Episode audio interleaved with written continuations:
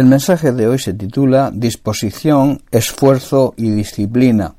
Hermanos, para conseguir los sueños que Dios les concede a sus hijos y también el cubrir nuestras necesidades materiales y espirituales, es necesaria, además de su ayuda, la ayuda de Dios, nuestra disposición, nuestro esfuerzo y nuestra disciplina. En el libro de Proverbios capítulo 6, versículos 6 al 8, escrito por el rey Salomón, dice lo siguiente, ve, o sea, fíjate en la hormiga, oh perezoso, mira sus caminos y sé sabio, la cual no teniendo capitán ni gobernador ni señor, prepara en el verano su comida y recoge en el tiempo de la siega su mantenimiento. Los holgazanes deberían aprender la lección de las hormigas, ser sabios e imitar lo que hacen. Las hormigas no tienen patrón ni tienen a nadie que las obligue a trabajar. En cambio, se esfuerzan todo el verano para tener provisiones para el invierno.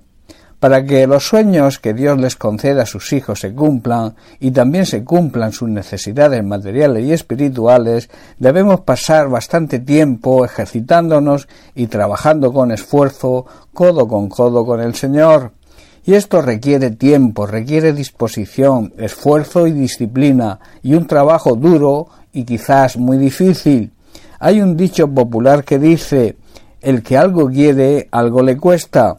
Esto quiere decir que con frecuencia para conseguir algo es necesario luchar bastante para superar las dificultades que puedan presentarse, pues por lo general toda obra tiene sus dificultades. La clave está en la disposición y el esfuerzo que estemos dispuestos a emplear.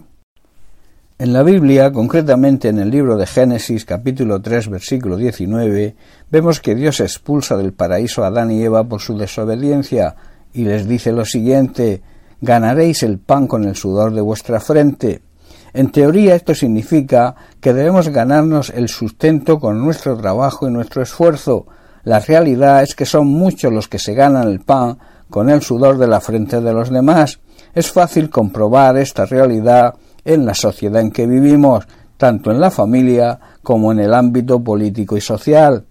Los casos de abuso y de corrupción abundan, no hay más que ver los medios de comunicación. Al parecer, para algunos, el esfuerzo lo tienen que hacer los otros, ellos solo se aprovechan del trabajo y esfuerzo de los demás.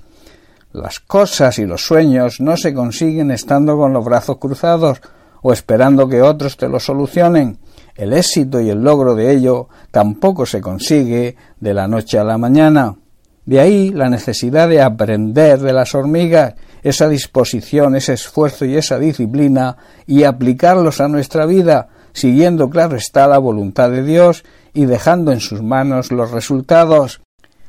El final del holgazán, aquel que se suele decir vive del cuento, lo encontramos en el capítulo 6 de Proverbios en el versículo 11, donde Salomón dice Entonces la pobreza le asaltará como un bandido, la escasez le atacará como un ladrón armado.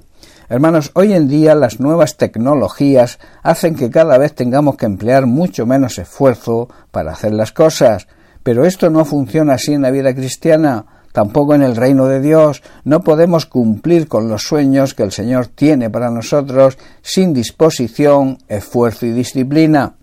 Pero hay una gran noticia. Cuando nosotros estemos dispuestos y nos esforcemos, Dios por su gracia nos capacita, o sea, nos concede talentos y habilidades para conseguir que se cumplan los sueños que Dios pone en nosotros.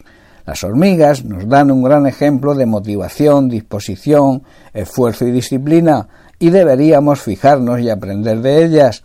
Para conseguir las cosas y los sueños que Dios les concede a sus hijos, es necesaria, por tanto, nuestra buena disposición, nuestro buen esfuerzo y nuestra disciplina.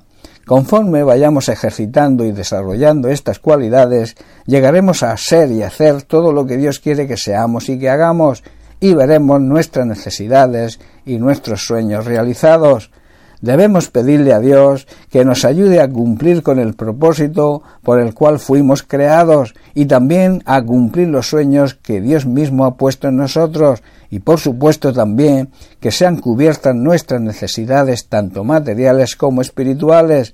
Con su ayuda y con nuestra disposición, nuestro esfuerzo y disciplina lo lograremos. Bien, Pues hasta aquí el mensaje de hoy. Que Dios te bendiga. Un abrazo.